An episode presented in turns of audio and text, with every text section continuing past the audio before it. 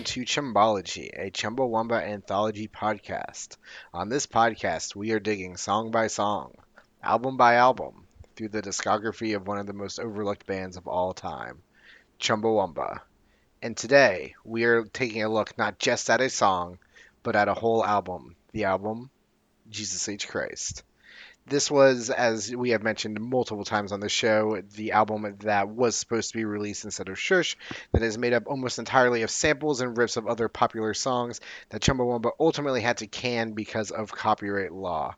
Yeah. It has made its way onto YouTube in its entirety, Mm-hmm. and due to some sleuthing that Dan just found out, it did get a bootleg vinyl release. Yeah. So And I'm it's not like $170 on Discogs. So if you want to subscribe to our Patreon so we can buy the, the bootleg vinyl of Jesus H. Christ.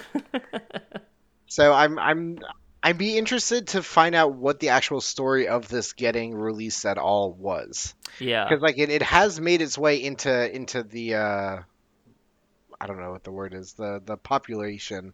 Um, Yeah. Somehow it was not like a canceled album. It's not like it's an album that they had planned. It is a fully fleshed out album that Mhm. they wrote, recorded, and then brought to someone who went, "Well, "You guys are fucking stupid. Why'd you do this? Like, Right. we can't release this. So we we will be taking a look at uh, at these songs. Uh, some of them do appear in different versions on Shush. Some of them are never heard before tracks, and uh, yeah, it's, it's it was a weird it's a weird album. it is really weird. I wonder if the vinyl is like maybe they had a test print done before um before they had to can the whole thing, like before it reached wider distribution. Because like there are a couple copy well, there's only one copy of it for sale on Discogs, but there's like a couple people on Discogs who are claiming that they own a copy of this. So I wonder if there was like a small test press that was done before they shelved the album.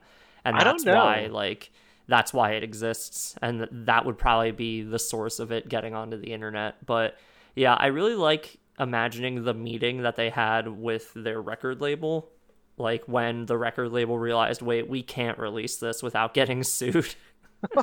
Um honestly like i just think like imagine putting all of this work into an album right? Like and it, it's what like 12 tracks 11 tracks and then getting told sorry, we can't release this. Go do another one. That would suck. it's not like they had the internet back then to be like, okay, fuck you. We're just gonna put it on SoundCloud. yeah, And- which is what I what I was like wondering before is I don't know how it made it from this unreleased master to yeah. Um, so based on a little bit of research that I did, it does look like it got like a bootleg release through an album called Tragic Flop. Yeah. Uh, Tragic is spelled T R A J I C, and it does look like there's a few different um, like copies of this out there, but it looks like that was just like a fake record name that was used specifically for this vinyl. So I don't I don't know if it was like a release that they did themselves with the masters. Mhm. I, I don't think your theory of them doing like a limited run is right because it would be put up as like a like a test print or something instead That's of like true. a bootleg release. That's true. Um, and I I don't think it would have like the full album art. Also, usually like pressings and like test pressings like that aren't done until like you're really ready to go.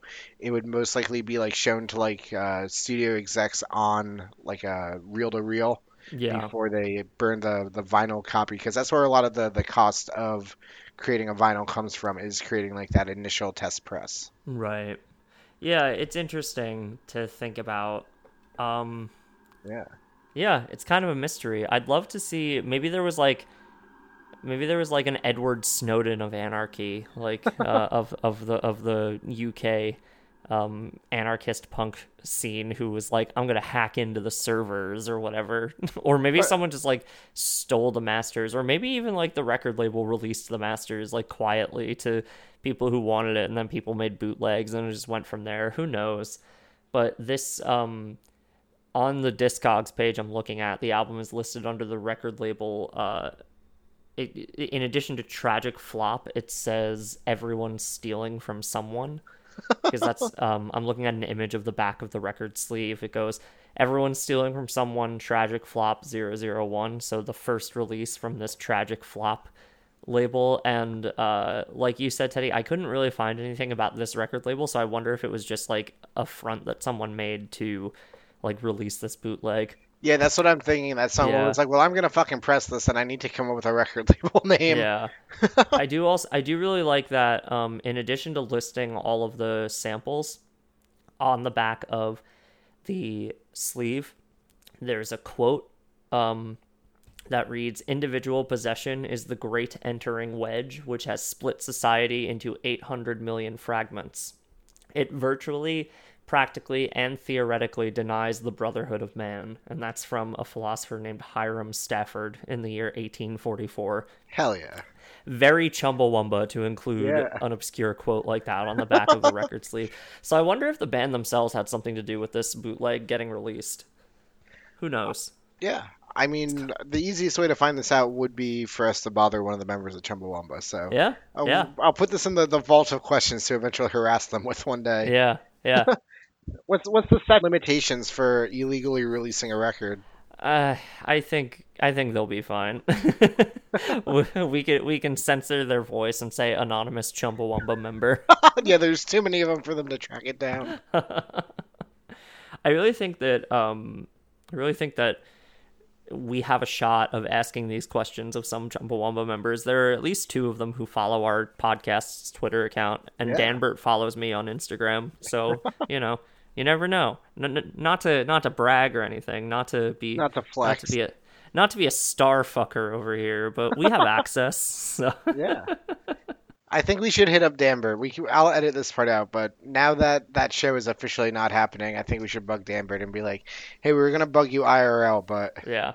Now you Oh, is that show it." not happening anymore? Was it officially canceled? It's officially canceled. I mean, it's ha- it was supposed to happen like a month from now.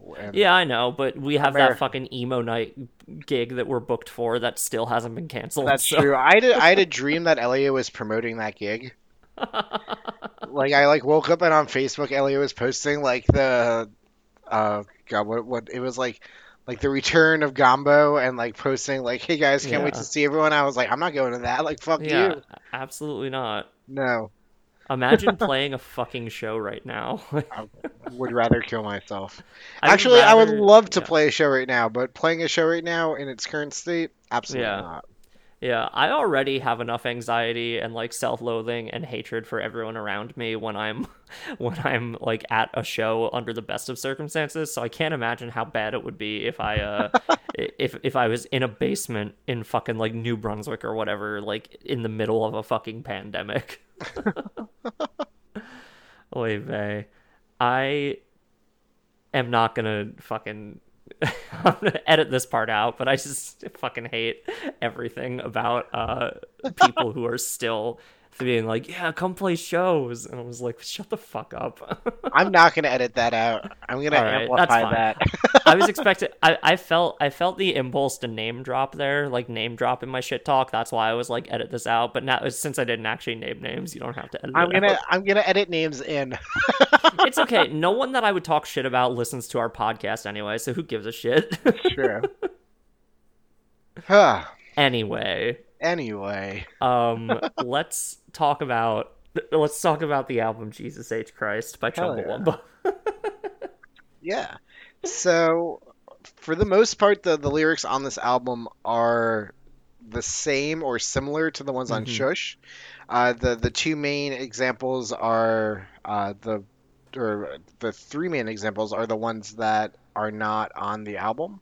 Yeah, Um, the the main one that doesn't appear on the album in any way is All Right Now, yeah. which is honestly one of my favorite tracks on here because it's so fucking wild. It's so funny that they just like like uh, we were we were messaging before we started recording, and I said, um, I love All Right Now. It's so cool, and you were like, me too, but it is just straight up stolen. Yeah. I'm like, yeah, you're right. Like that guitar riff, the. bam, bam, bam, bam. That's just the fucking song by Free, and it's so funny. Yeah, Um, like I love Chumbawamba, and I I get that this was probably like a concept album about plagiary plagiarism that they didn't want to get made. And wanted to like self-release because there's no way in hell back in the fucking 90s when like lawsuits about this shit were like at their peak that they like like sat down and like honestly like wholeheartedly thought like yeah we'll get away with this like there's no Yeah. way Yeah. like like when you first hear about it you're like all right like they they used a few samples they they stole a few hooks like this is straight up like a girl talk mashup like Yeah. Yeah, but like in the age before girl talk, like Yeah. digital mashups were a thing. So like like it's I don't know. It's just so funny how like that is just straight up the guitar riff from All Right Now. They sing the exact chorus and melody of um the KC and the Sunshine Band song. Uh what was it? Uh That's the way I like it. yeah Um, I do really like the long interlude in All Right Now, uh, with the sample from The Loneliness of the Long Distance Runner. It's very unsettling and weird. Um, that's not really a lyrical comment, but uh, the lyrics of the song are kind of incomprehensible. They seem to be about people doing things like taking Valium and fighting cops, and that's about as deep as I could really read into what the lyrical content of that song is. Yeah, there there are lyrics posted on each of the YouTube videos. Um, Yeah. someone did go in and, and type them out, but it's really not anything like mind blowing. As you said, there there's a line about uh, being on Valium and Yeah. uh, like, like getting into fights. Um, the the mix of the song is also super fucking weird. It is. I don't know if it's because what we're listening to on YouTube is most likely like a vinyl rip Yeah. of like this album. Um, but it is it is a little difficult to to make anything out on the, some some songs shine a little brighter than others, but especially on this one, it, it does get a little muddled. Yeah. I well, it, it almost feels like it almost feels like any of the listening to the entire album front to back today. I was like this just feels like a lot of these songs are in their early stages of being written or in their early stages of being mixed, you know? I wonder how how deep into the process of making this album were they when they had to pull the plug. Um Yeah, this really reminds me of like a DJ set, yeah. like the way that they're incorporating samples with some of their own lyrics. It Mhm. really, I mean, I will never stop talking about it, but like the, uh, not necessarily 100 gecs, but like a bunch of the performances in Square Garden yeah. were like mashups of like existing songs with artists like current tracks and then unreleased tracks and things like that.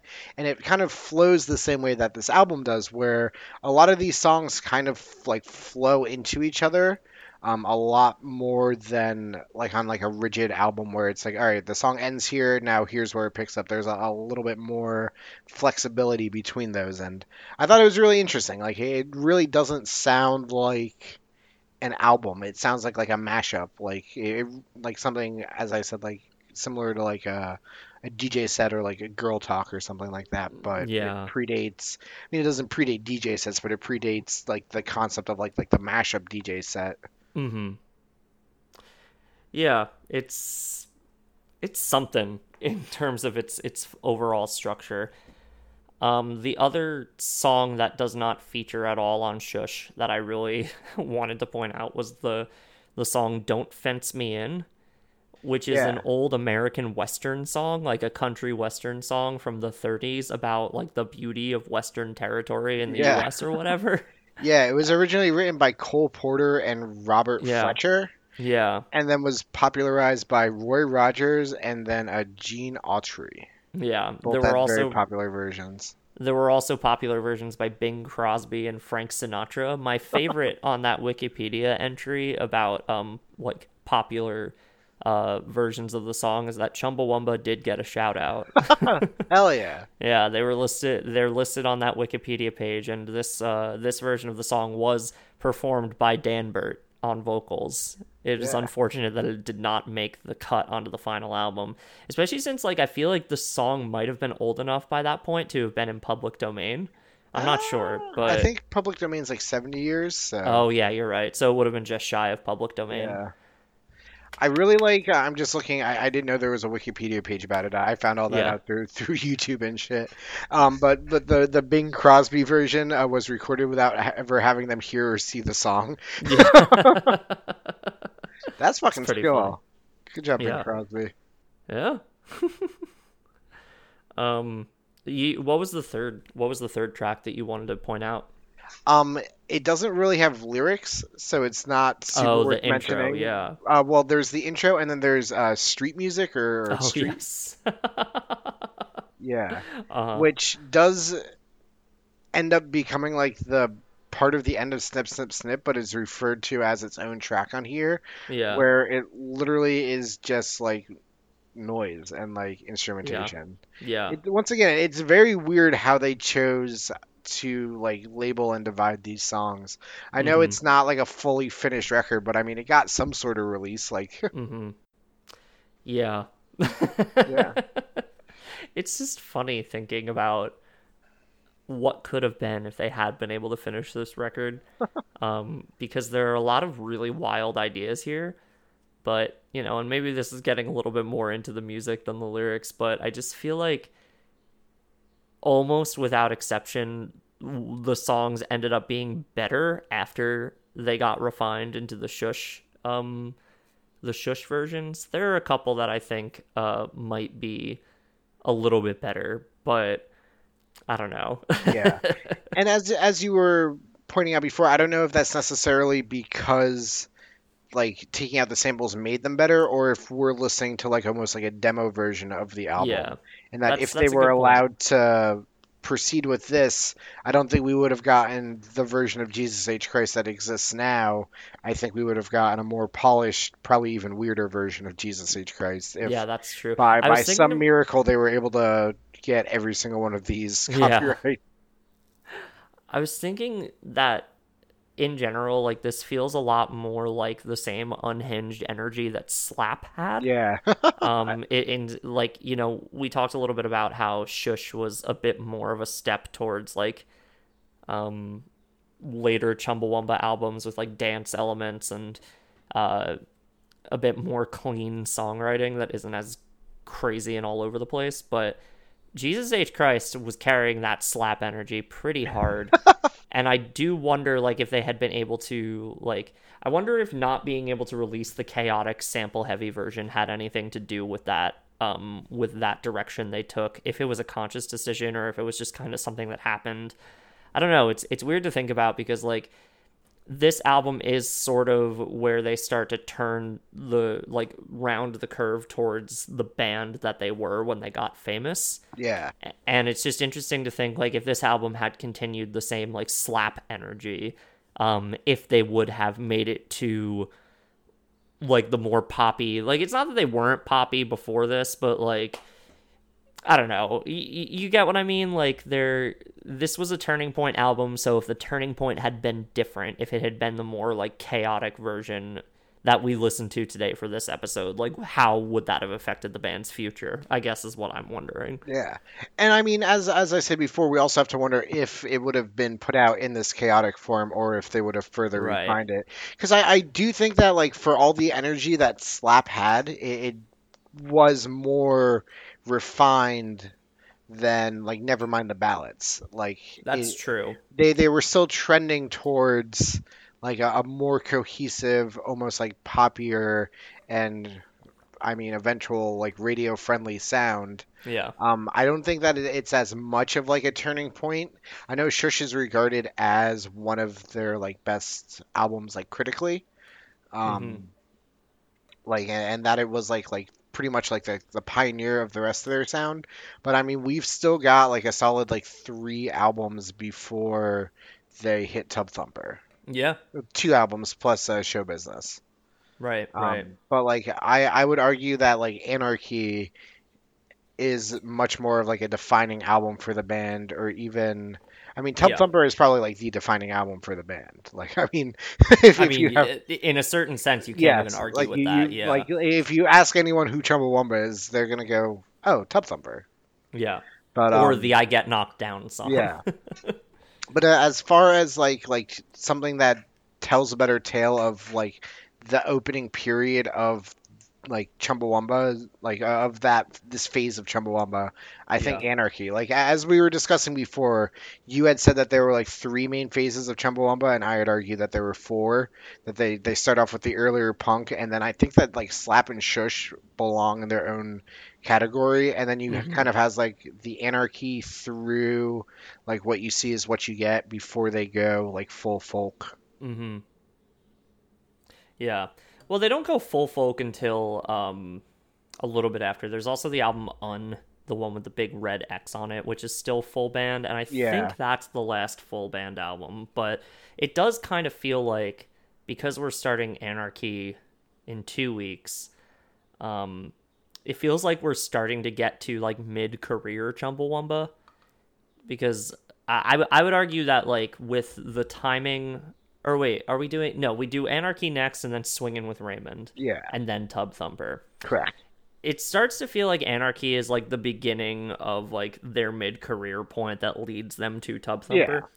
And uh, it's just interesting to think about like this being kind of the last album they put out. Or not i guess not jesus h. Christ. I guess i'm talking more about shush right now but it's interesting to think about that being the last album they put out before uh, really honing in on their sound i think anarchy was the album that really started to introduce them to a wider audience in the uk if not like you know not necessarily throughout the whole world but like you know, Anarchy is the album where we start seeing things like Chumbawamba music videos, and uh, it's one of the earliest albums besides the very first album. It's it's one of the earliest albums that you can easily find on multiple streaming platforms, on YouTube, on you know, and there's actual like records of uh, what they did surrounding that album. So Yeah. Uh, Yeah. Anarchy Anarchy was their first top 40 album yeah, in the in the UK, so that doesn't Yeah. really mean too much, but there's like what like like fucking like 200 people live in the UK. It's not that yeah, impressive.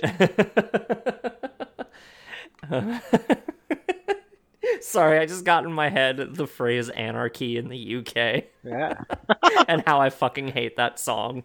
Oh man, but thinking you- about it in terms of the album Anarchy's performance in the UK is very funny to me. you don't love uh Sex Pistols? Come on. no, they fucking suck. We've talked we've definitely They're- talked about this on the, the, show they're before. the they're the best punk band that ever lived. I need you to shut the fuck up. Dude, I got I love I love punk music. I got Sex Pistols, you know, Green Day. Uh, you ever hear this band called Black Flag? Are they anything like Anti-Flag? Yeah. I would argue that Anti Flag is a realer punk band than like 95% of the bands out there. Yeah, I fuck heavy with Anti Flag. yeah. Mostly because, Anti-Flag like- is good.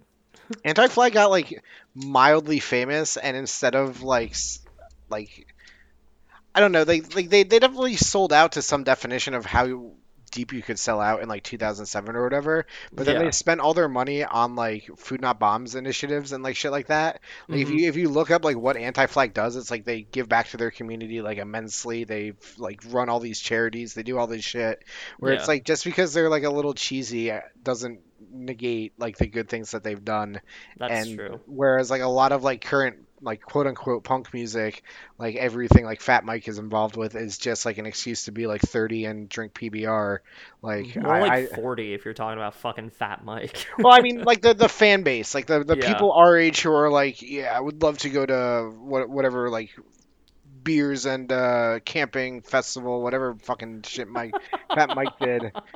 Punk rock bowling was that him? yeah, I think so. Where it's just like it's like this is this isn't punk. Like you're just Yeah. 30 and bored. Like Yeah. and that's fine, but like don't act like you're a revolutionary just because you never learned how to play more than 3 chords. Like Anti-Flag might be a little cheesy, but like if I wasn't 13 and had never heard of them being like like 1 trillion dollars can buy a lot of things, like who knows where I could have been. Yeah, no, I I, feel that. I am an anti-flag truther. Yeah, that's listen. Maybe we need to do an episode of Anti-Flag for I our would be into that. podcast. I fuck I fuck heavy with anti-flag. I'd be into I, that. Yeah. I think next. Well, we'll talk about it more at the end. We'll talk Yeah. about what we're, what our upcoming plans are. Um, since we made such a since we've been making such like a big deal of the samples on Jesus H Christ, um, both in this episode and the you know, past few episodes on this album, just talking about how it's the reason the the album got canceled. I wanted to just real quick run down the list of every band or artist uh, or artist or uh, like in one case a movie that they sample or feature in some way on this album, and it's a pretty fun list. Yeah, it's Of all course, over the first- place. What? It's all over the place. It is all over the place. And first off, uh, we've got the Beatles in that intro track and in the outro track with Sgt. Pepper, and also later on. But you got the Beatles, you got Free, you got KC and the Sunshine Band, you've got the movie The Loneliness of the Long Distance Runner. Uh, as we talked about, the American country western song Don't Fence Me In. There's ABBA, as prominently featured in the song Money, Money, Money. um, Cole Porter, T Rex, George Gershwin, Wings, Fleetwood Mac, John Lennon, The Rolling Stones, The Buzzcocks, Led Zeppelin, Kylie Minogue, Marvin Gaye, and Mothers of Invention. It's quite a Um, list. I also think that the the horn line from the song Ring of Fire might have been in Solid Gold Easy Action. it doesn't say that on Wikipedia, and I'm not cultured enough to know if that was actually just a piece of Rhapsody in Blue, but um I'm pretty sure I heard the da da da da da da da of um Ring of Fire somewhere in that song. So potentially uh, some Johnny Cash references in there as well. it's quite a fucking list. It really is. It's like they impressively went out of their way to like sample and steal from like the widest variety of people imaginable. yeah. Which yeah. does go to show that although they claim to hate most of these musicians, they obviously have enough of an appreciation to steal from them. they at least have a they at least have a knowledge. They Yeah. have an extensive knowledge of pop music. That's something that I think this album really demonstrates that even though they hate the culture surrounding pop music, Chumbawamba is very knowledgeable about it and like understands I mean, just listening to their music, even not like this album with all of its samples, just listening to an average Chumbawamba song, you can really hear that they understand how pop music works. Yeah. Chumbawamba's they like have- that that 16 year old who's like too edgy to claim that he listens to pop music. Yeah. But you know he's going home and fucking blasting that Carly Rae Jepsen album. yeah, so it's just always interesting to think about that and like it's kind of like this entire album is kind of emblematic emblematic of just who this band is, right? Like they're they're they're a pop band that hates pop music and writes some of like the biggest pop bangers you've ever heard and but uses that as a vehicle to talk about like socialism and anarchy and do things like dump water on um on a politician's head at a big British music award show, you know. Yeah. So it's it's quite a list. It's a wide range of different artists. They steal a lot from the Beatles and Beatles side projects, which I appreciate. I think more Um, people should steal from the Beatles. Yeah, Not just yeah. musically, I, I think physically. yeah, I agree. Yeah. Go out there and steal Ringo Starr's wallet. It's Yeah. fine. Paul he'll, he'll McCartney- be okay. Paul McCartney's got too much fucking money. Yeah, yeah. Just take some. He won't even know. Yeah, he won't know. Yeah. Steal a guitar. and then play a stolen riff on it. Yeah. And then get sued by your record label about it. Yeah, steal one of Paul McCartney's basses, um, write a song on which you play that bass um, with the bass line of, oh, I don't know, what's a famous bass line? Another one bites the dust. And also sample in like pieces of Imagine by John Lennon and call it art. Yeah. And There's a get, uh, yeah, you'll probably get accolades for it and also get sued. It's it's great. there's a there's a story going around um from I think it was one of the guitarists of Ween um had been like working on like their new album or this this takes place like 10 years ago um was like working on an album and like they were missing like a few different like guitar solos from it Yeah. and they had a friend who worked in like uh, shipping and like let them know that they were in the process of shipping Carlos Santana's like guitar rig to be used on like the Daily Show or something like that.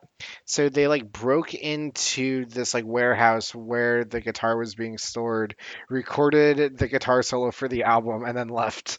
And so whatever Ween album I'm talking about, I'm 90% sure it's Ween. If you Google Ween Santana, it'll show up. Um, was played on like a stolen guitar from Santana that they then returned without anyone noticing. That's fucking incredible. Yeah. this is now our, our Ween podcast. yeah. I've That's never okay. This album is kind of all over the place and makes varying cultural references to very uh wide things. So, you know, maybe the episode we're, we're imitating the album by talking all over the place in this episode. Um, Um, are there any other songs that musically you want to dig a little deeper into? yeah, I, I I just wanted to note the did you pick up on the fucking guitar tone in Big Mouth Is that a guitar? Again? It sounds. It's e- either sounds like percussion or like like a fucking DJ scratch. there's something going on where like in the in the album in the shush version of that song there's like the guitar crunch but in this version there's like it might be a guitar crunch and also like some kind of strange like distorted dj scratch i don't know but i just like Yeah. was listening to this album while i was like you know doing the dishes and i was like what the fuck was that noise like, Yeah. I, I thought it was something else playing on my computer. I was Yeah. like, what the fuck did I open by accident? Yeah. That's the only other note I had. So if you want to if you want to move along to uh to to our litigation Um, segment of the show, Be, before we do that, I do just want to point out that uh, on uh, Solid Gold Easy Action, um, like the, the version that appears on Shush, I think is better than the one on, or sorry, the version that appears on uh, Jesus H Christ is better than the one on Shush. Like, yeah. I, I, I think it, it does better with like the weird samples than it does as like a fully orchestrated thing. Also, Yeah. I, I fucking hate the wah pedal on. Uh, every time every I forget which song that's on, but I I oh, was on money, listening money, it. money. Yeah, I was listening to it and the wah pedal came on and I was like, "Oh, Teddy's to have something to say about that." Yeah. Every time I've been listening to music like for the past like couple months ever since we discovered how much you hate wah pedals, if I've ever happened to hear a wah pedal, which admittedly most of the music I listen to does not prominently feature wah pedals. Uh huh. Sure. Um but but anytime I have heard a wah pedal, I've been like, "Oh, Teddy would hate this." The uh, All Right Now, which we mentioned does not appear on Shush, is also just like an all around sick track. yeah, Like, I the, think the music is, is straight up ripped from multiple different sources that we mentioned before, but I think it's probably like just looking at this album, not looking at Shush, I think that might be like the strongest track on here. I would agree with that. I think it's a very like I think it's a very cohesive song and probably the one that feels the most finished Yeah. out of all of the tracks on this album. I kind of get why they didn't include it in Shush because I don't really imagine a way they could have reworked that song because it relies so heavily on a stolen riff. Yeah, it's literally Um, like just like another song, but I mean, they do piece it together. It, it while it does Yeah. maintain like the characteristics of like the original song, it is definitely not like a cover or the original Absolutely. song. Yeah. Yeah. All right. Are you ready to take it down to the courthouse? Yeah, let's let's take her on down, baby. Let's take it on down to Chumbawamba versus the people. Bing bing. Bing bing doop doop blop blop boop boop. I tried to burp Uh, and couldn't. Sorry. Uh, that's okay. You can just sample in the burp you had before, Oh, I like that. I probably won't remember to do that. but auto tune it and and make it make it into a bass drop. I'll just put in a bass drop instead. Right here.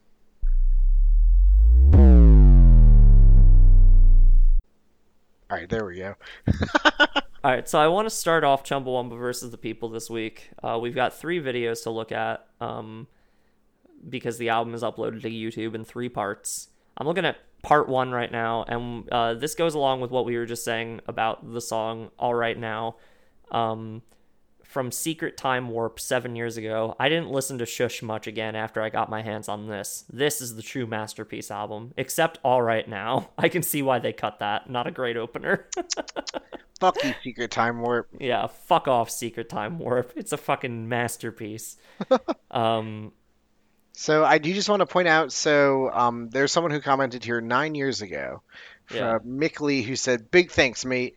Thought I had most of Chumbawamba's gear. Obviously not." And there's a, there's a few responses to it. One of which is from Mystica five five five one two one two dash subs, who says, "At one point in my life, I ran an FTP server that had the entire compendium that Chumba did up until that date, 2000 or so. It was quite popular, and at 100 kilobits per second, people would sit for days downloading albums on my four download slots. Ah, those were the days. oh god. This version, however, is of better quality than the one I have. I wonder where you got yours, Phil Campu, who is the person who uploaded all three of these videos for us. Uh, said it was fast. I compared Snip Snip Snip with Money Money Money and found that it is actually within 0.02 or so speed of the actual DDD recording of Shush. That accuracy I didn't realize there. Still a tad bit of wow and flutter, but meh records. Whoa. Yeah. That's some super nerd shit right there. Holy shit. Yeah. We also have uh, another comment on that same thread from Oh yeah. DNKY666, who has uh, opened our eyes a little bit more, saying they sold it on vinyl on the Shush tour. I saw them at a venue in Edinburgh, and my flatmate bought a copy. So it- Okay. So that, that that parts the veil a little bit. That that we now know that Chumbawamba was at least behind the distribution of this album, Yeah. meaning that they were most likely behind the pressing of it.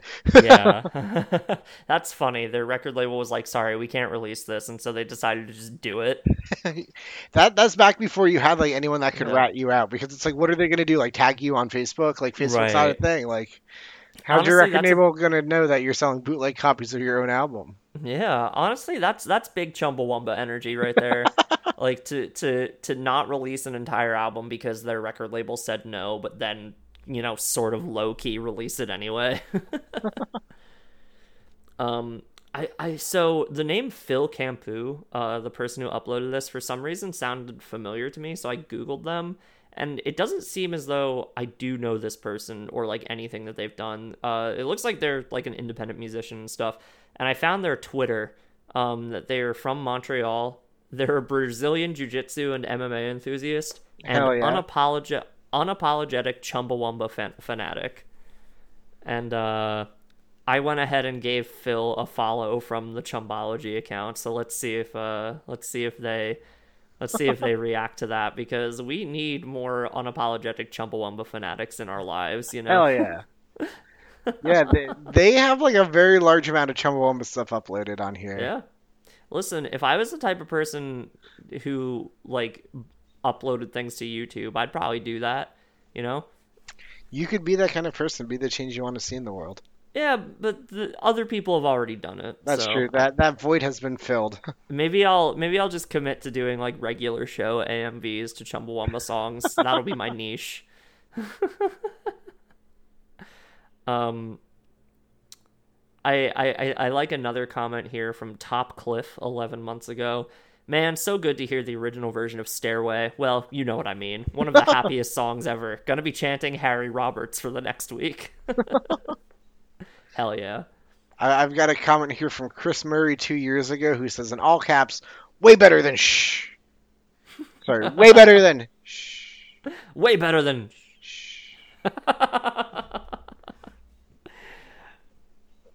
Yeah. Yeah. Um, It let's seems see. like a lot of people are commenting that they used to own this on vinyl. Yeah, I'm seeing that too. That's great. I'm glad that I'm glad that it ended up existing in the world because I I always thought like, you know, I remember hearing about this album when I was into Chumbawamba when I was like 15. When I started exploring like more of their discography beyond just the one CD I had. I remember like getting into like just reading about them and like learning about like their history and seeing that they had an entire album that was canceled. I was was like, "Oh, that sucks. Like I wonder if I could ever hear that." And stuff like that wasn't as easy to find online in like, you know, 2005, 2006 as it is now. So, yeah, I just appreciate getting to see like all of these people who are like, "Yeah, I had this on vinyl and it's great to hear it again." Cuz it's like, yeah, for people like us who weren't like, you know, didn't live in the UK in the early 90s like and never had a chance to see Chumbawamba live, this is the only way that we've ever had access to this album, and I think it's great that you know it's been able to be preserved like this. Yeah, hell yeah. Um, I want to give a shout out uh, to the YouTube user Roy Roy Benkel, uh, who is the person who transcribed all of the lyrics to every song on all three parts of this YouTube uh, trilogy.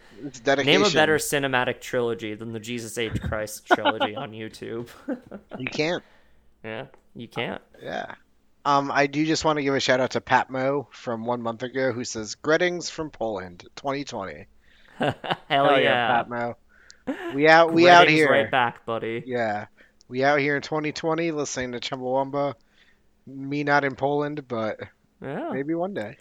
It's Ace Dezu two months ago saying this album is pretty ahead of its time, and I agree with that. Like Yeah. you know, Teddy, I think your I think your comparison to like DJ sets and like girl talk type of stuff was really spot on. Obviously, like it's it was like a completely different method that Chumbawamba went about. Like they stole and reappropriated like various pieces of pop music that they more or less performed themselves.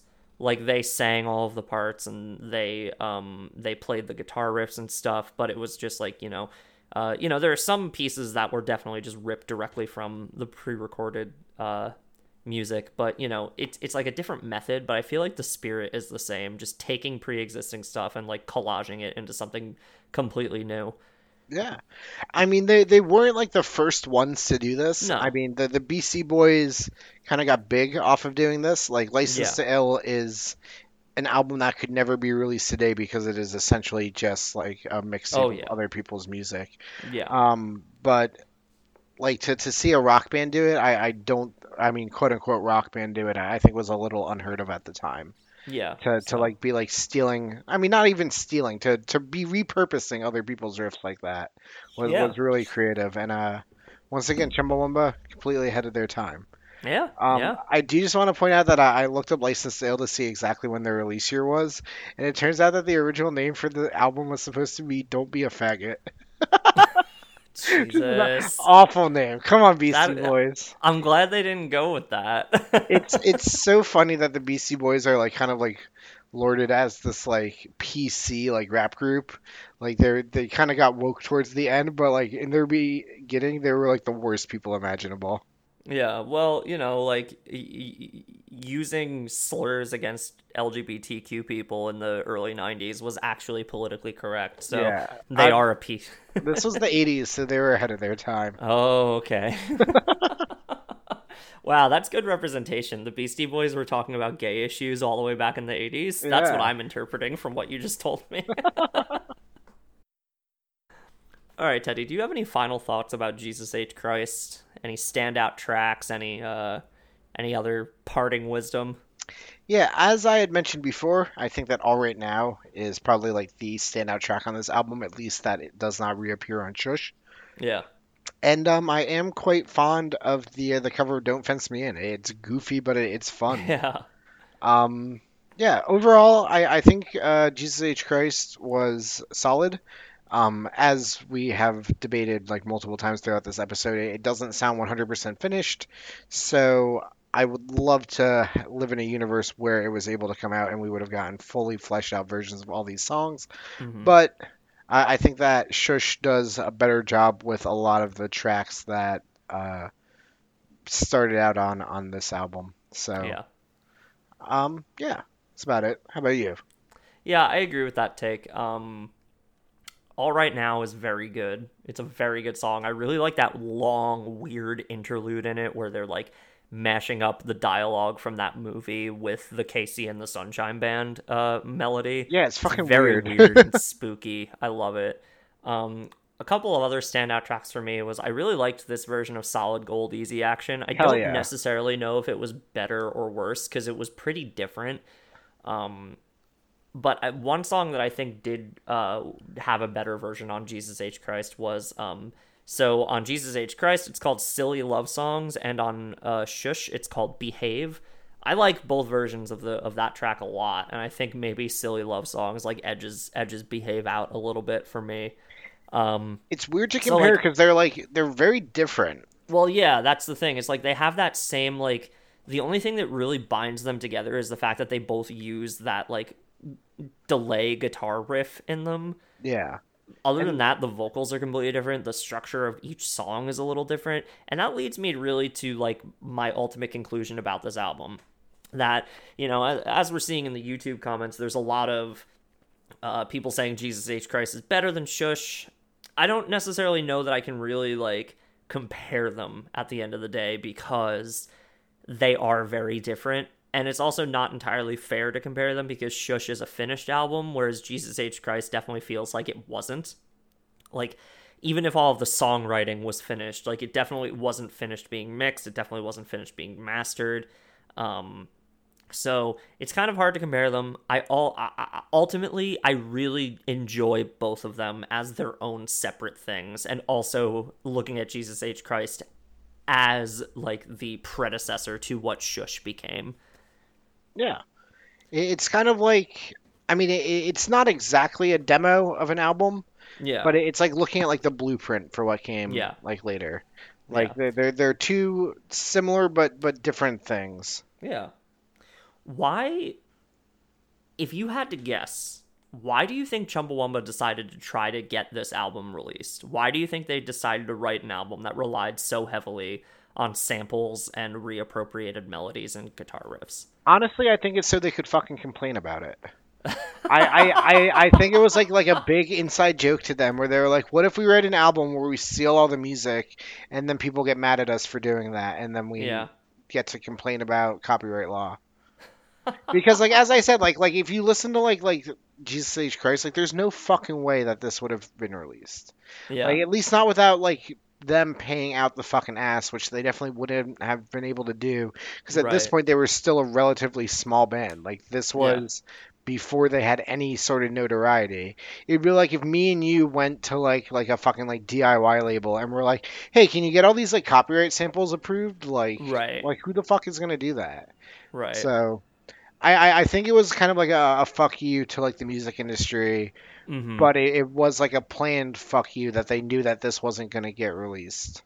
Yeah, part of me part of me wonders if they were like trying to see how far they could go with it, like to see how much they could get away with. Yeah. And uh yeah, it's just funny to think about. This will definitely be if we end up getting to interview any of the members of Chumbawamba, this is definitely going to be an album I have questions about. Yeah.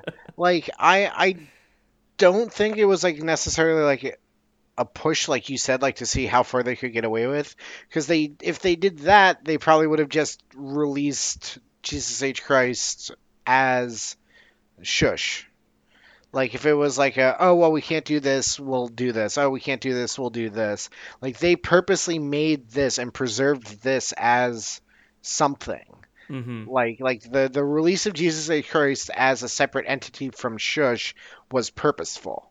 Yeah. Like it wasn't like oh this album had to be redone and we did we ended up making it this. It's it's regarded as two separate albums. Yeah. So I, I think that creating Jesus H Christ was like a purposeful fuck you, hmm and that Shush was kind of like the compromise to put something out. Most likely that a label was like, you owe us an album, you have to put something out that isn't ninety percent copyrighted Yeah. material. like, And I guess it, I guess it worked out in the end because they Yeah. ended up with a pretty good album. Yeah. the- they- honestly, they ended up with two pretty good albums at the end of it. So yeah, we'll, we'll we'll talk our, our opinions on Shush next week, but I mean, it's it's one of like the the first Chumbawamba albums that was regarded like well. yeah, Like I mean, yeah. there there other ones had fans, but it was like it, kind of the jump from them being like a yeah, a wacky punk band to like oh shit people are paying attention and i think part of that might be due to like the drama that they fucking kicked up with jesus h christ that's like, I possible. mean- yeah, they're they're not dumb people they they know No. how to fucking market themselves yeah. like even if they claim that they're doing it as like an anti-marketing strategy it still fucking works like All right. So if you had to rate Jesus H Christ, what would you give it? I'm gonna give it a mystica 5551212 out of 128 kilobytes per second in honor of our friend's ftp server which made me Oh, feel man. very old thinking about ftp servers yeah. How about you, Uh, Dan? let's let's see. What would I give it? Um, I'm going to give it a 3,212 out of 4,156, which is the number of views on uh, Jesus H. Christ Part 3 out of the number of views on Jesus H. Christ Part 2. That's not bad. It's not bad. It's a good album. A decent amount of people made it to the end. Yeah, yeah. It is funny seeing um, the first part has almost 8,000 views. Second part has just over 4,000. Third part has just over 3,000. So they lost Yeah. a, pe- a couple people along the way. But uh, you know, the the the diehard chumba chumbaholics made it all the way to the end. To be fair, like if you had already listened to Shush, listen to part one is the most bang for your buck of new material because it has Sure. All Right Now and Don't Fence Me In on it. So Yeah. that that's my my argument for argument's sake. all right. All right, well, folks, thank you so much for listening to Chumbology, a Chumbawamba anthology podcast. Uh, we really appreciate you taking some time to listen to our bullshit week after week, especially this episode, which is about an album. You know, honestly, especially the past like 20 episodes, which are about albums and songs that are primarily only available on fucking YouTube. So thank you for sticking with us. We're finally, finally approaching the point where we can easily listen to um, pretty much every other album in Chumbawamba's career going Yeah. forward on streaming services. So That's until we loop back around and we start doing all the demos and the, Yeah, the secret releases, hundred songs about sports. Um, the music you heard in this episode were songs from Jesus H. Christ by Chumbawamba. I don't even feel like we need to do the usual bit about not having the rights because fucking neither did they. Yeah, So- no one owns the rights to this except whoever originally wrote these songs. Yeah, right. so fucking come at me, Mick Jagger. Come at me, Paul McCartney. Yeah. If you're really that fucking mad about it. Um, as we mentioned before, we will be doing a proper wrap up of Shush next week. This album was a little weird to do because there were kind of two versions of it. So this week you get uh, Jesus H. Christ, next week you get Shush. But if you want to send us anything for us to read on the show, if you want have any comments, concerns, uh, fights you want to get into on Twitter, uh, you can email those to us at chumbologypod at gmail.com or find us on Twitter at chumbologyrocks. Hell yeah. We've also got a Patreon, patreon.com slash chumbology.